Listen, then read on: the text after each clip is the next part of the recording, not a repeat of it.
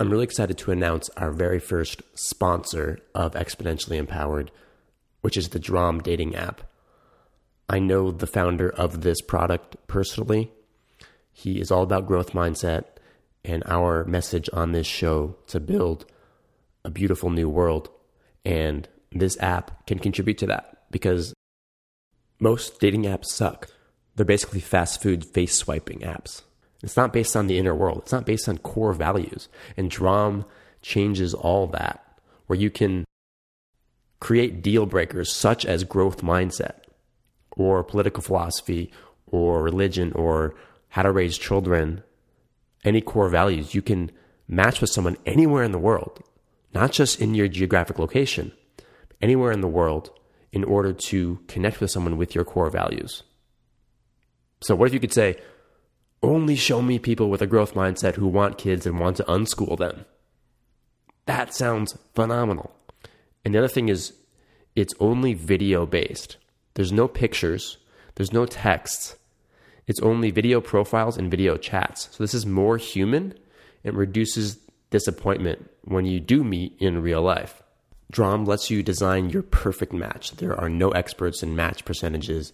You pick exactly what you want and you only get those matches. If you don't find a deal breaker or a deal maker that's important to you, you can add your own and everybody sees it once it's approved. Drom is totally free. It's on Apple and Android phones and tablets. If you want to install the app, go to drom.date slash empowered. Click the Apple or Android button use the invite code empowered to sign up. That's D R O M dot D A T E slash empowered. Use the invite code empowered. Get signed up, design, and create your perfect match. Hey everyone, it's Joel, Exponentially Empowered Podcast, episode 63. Hope you are feeling alive, excited, peaceful, grounded, and taking time to take care of self and live with purpose. Speaking of purpose, let's talk about sex. Let's talk about sex. Never talked about this in the show. We'll find out why I particularly want to talk about sex as it relates to the message of our show. But let's think about that word sex. What do you feel when I say that word? Sex. It's funny because it seems in our culture that most people, depending on their own comfort, their own security in themselves, will have a squeamish reaction to the word in any context. Maybe I'm projecting because I know that I've experienced that. But I think that's safe to say that because there's so much repression in our culture, growing up in school, can't talk about sex. But yeah, there's it's a funny thing that there's such a connotation to even the word, the topic. Whereas if you compare that to the word violence or the concept of violence, people are kind of accustomed to that, right? Well, the news cycle's spouting off violence left and right. The news cycle's not talking about sex. The media is not talking about sex left and right. Yeah, you have sort of advertisements and, and movies are full of sex and hints and yet it's subtle, right? It's not explicitly talked about. You'll have an advertisement, a, a billboard with an attractive woman on it. But violence is just talked about. It's just shown left and right in movies. So do this thought experiment in that vein where let's talk about parenting, right? So imagine you're a parent or maybe you are a parent and you see your 13 year old son is watching a movie with a sex scene. How do you feel about that? Versus you see your 13 year old boy is watching a movie with violence in it. How do you feel about that? I think most people in the culture, when they would see their son watching the violent scene, would be like, yeah, that's not ideal. Violence isn't great, but it's ubiquitous, right? It's, it's everywhere. It's, yeah, it's, I mean, it's likely that that movie is rated PG 13 and the movie with the sex scene is rated R. Even PG, there's going to be violent scenes, there's going to be people punching people. It seems it's more comfortable in our top in our culture for that topic to come up. But I think many parents, if they saw the their son watching the sex scene, would be like, "Whoa, I'm not sure about that." Especially if there hasn't been a conversation about these things or consciousness brought to it, right? Because there's so often suppression and repression about sex. How many of us didn't really receive open conversations growing up about the topic? And this connects to the shame. The shame attached to sex in the culture largely rooted in Puritanism and this religious context of sex is bad, sex is of the body, and is only a necessary means for procreation, and actually enjoying and partaking in it for pleasure's sake is not not a value, right? and all this fear and punishment about it, about masturbation being banned, and you will go to you will go to hell, right? There's these cultural roots. Now, Western culture is complex and multifaceted. Yet this Puritan root is at the, the heart of American culture in particular, right? From the 1600s. I'm not an authority on this topic, but I have come across the work of Thaddeus Russell, who's an historian and he does unregistered podcasts. And this is his domain, talking about the body and pleasure and letting go of shame in our culture. And so, yeah, this is sort of an alienation that we have with the body and pleasure and so there's a lot of shame that's attached to it. Shame being you're a bad person if you think about sex, right? Sex is bad. There's these beliefs in our heads, this conditioning that's passed down. Sex is bad. Sex is immoral. Sex is not productive or pleasure is not productive. You need to be working, right? So this is Puritanism as well, the Puritan work ethic of work for work's sake so lounging or leisure or fun or pleasure is not work, right? So we need to be dutiful sons of God, right? Dutiful citizens and get to work.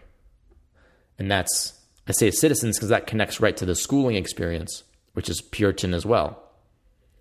Be obedient, be a dutiful citizen, get to work, Puritan work ethic is ingrained in that school environment as well because it's not based on intrinsic motivation. The joy of work, play, fun, pleasure in productive pursuits, but rather just be productive, regardless if it's a drudgery or not. So it's worth being mindful of the historical roots in the culture of shame, work ethic, denial of the body. And it's sad, right? Because going back to that thought experiment about the son watching the sex scene versus the violent scene, sex is love making, is creating life, is beautiful and pleasurable and joyous. violence is destroying life. Yet, in our culture, violence seems to be more okay to discuss, to show. That's pretty twisted in a sense. It's pretty tragic. What if we could build the new the new world where sex, pleasure, openness is celebrated most? So this goes back to the self, right? This goes right back to self integration, self work, self connection, self esteem, inner visibility of the parts of you. So, the reason that the shame persists in the culture is that individuals have not connected to that part, the part of themselves that feels ashamed about sex. And so, what can we do? We can attune to that part, introspect and observe and dialogue with that part, and shine empathy, perhaps do some belief work around that shameful part, with that shameful part, so that we can integrate and be secure. Right? Integrate means bringing in these fragmented parts, these exiled parts that are scared, that are ashamed, and bringing them back into the true self so that we are integrated and secure and grounded. And we won't be triggered. We won't be feeling vulnerable and uncomfortable and ashamed when we hear the word sex when we do that. I want to read a passage from Nathaniel Branden's book, The Psychology of Romantic Love, which is an incredible book. And on page 75, he has a subheading of sex and self celebration. And so in this passage, he writes The intimacy and intensity of the pleasure and joy that sex potentially affords are the reason for its power in our lives. Sex is unique among pleasures in its integration of body and mind. It integrates perceptions, emotions, values, and thoughts. It offers us the most intense form of experience in our own total being, of our deepest and most intimate sense of self.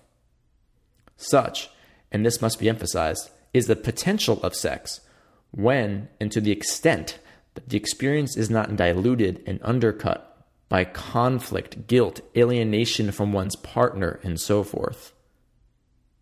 In sex, one's own person becomes a direct, immediate source, vehicle, and embodiment of pleasure. Sex offers a direct sensory confirmation of the fact that happiness is possible. In sex, more than in any other activity, one experiences the fact that one is an end in oneself and that the purpose of life is one's own happiness. So it connects to the self esteem fundamentals. And as Branden defined, self esteem is the confidence to tackle life's challenges coupled with the belief that one is worthy of happiness. So when we fundamentally believe we're worthy of happiness and celebrate the self as opposed to denying the self, then sex becomes a mind body integration. Sadly, in our culture, so many people are disassociated from their own mind and psyche and true self. They're denying and disowning the parts of self, yet the sexual need persists. And so sex becomes strictly a bodily experience that is also coupled with shame and guilt. So there's a lot of conflict happening for people. Yet when we can become conscious of all parts and welcome all parts and become integrated in the mind and value oneself, then there's no conflict. Then the sexual act is celebration. It is a peak experience without guilt, without shame, of celebration, of pleasure, of intimacy, of love, of connection, of visibility. This is an, another incredible point that Branden brings up in this book the principle of psychological visibility. When you are seen, your true self is seen because someone else understands you. You both engage in the thinking process. You are connected to oneself. And when each person does that, then visibility is possible. And that's the highest form is the sexual experience, you might say. This is why Branden says in that passage experiencing our most intimate sense of self is the potential of sex when and to the extent that the experience is not undercut by conflict and guilt and so forth. So, this is quite fruitful territory to examine your personal philosophical relationship with sex and self so that you can enjoy it truly release the shame, and celebrate life. And just one last point about this duality or dichotomy of sex versus violence. Again, the violence is more ubiquitous because people are very commonly in denial of themselves and disassociated. And how does war and violence persist in the culture? It's through denying oneself, through cut off, alienation of the parts, so that one cannot empathize with another. If you're disassociated from your true self, you're not really feeling your feelings, it's much easier to kill someone else. When someone goes to war and they're denying themselves, dedicating and losing themselves to the collective of the country out of duty. Well, you're playing a role. You're a false self. You're not actually seeing that other human for who they are, and you are able to murder them because you are disconnected from self.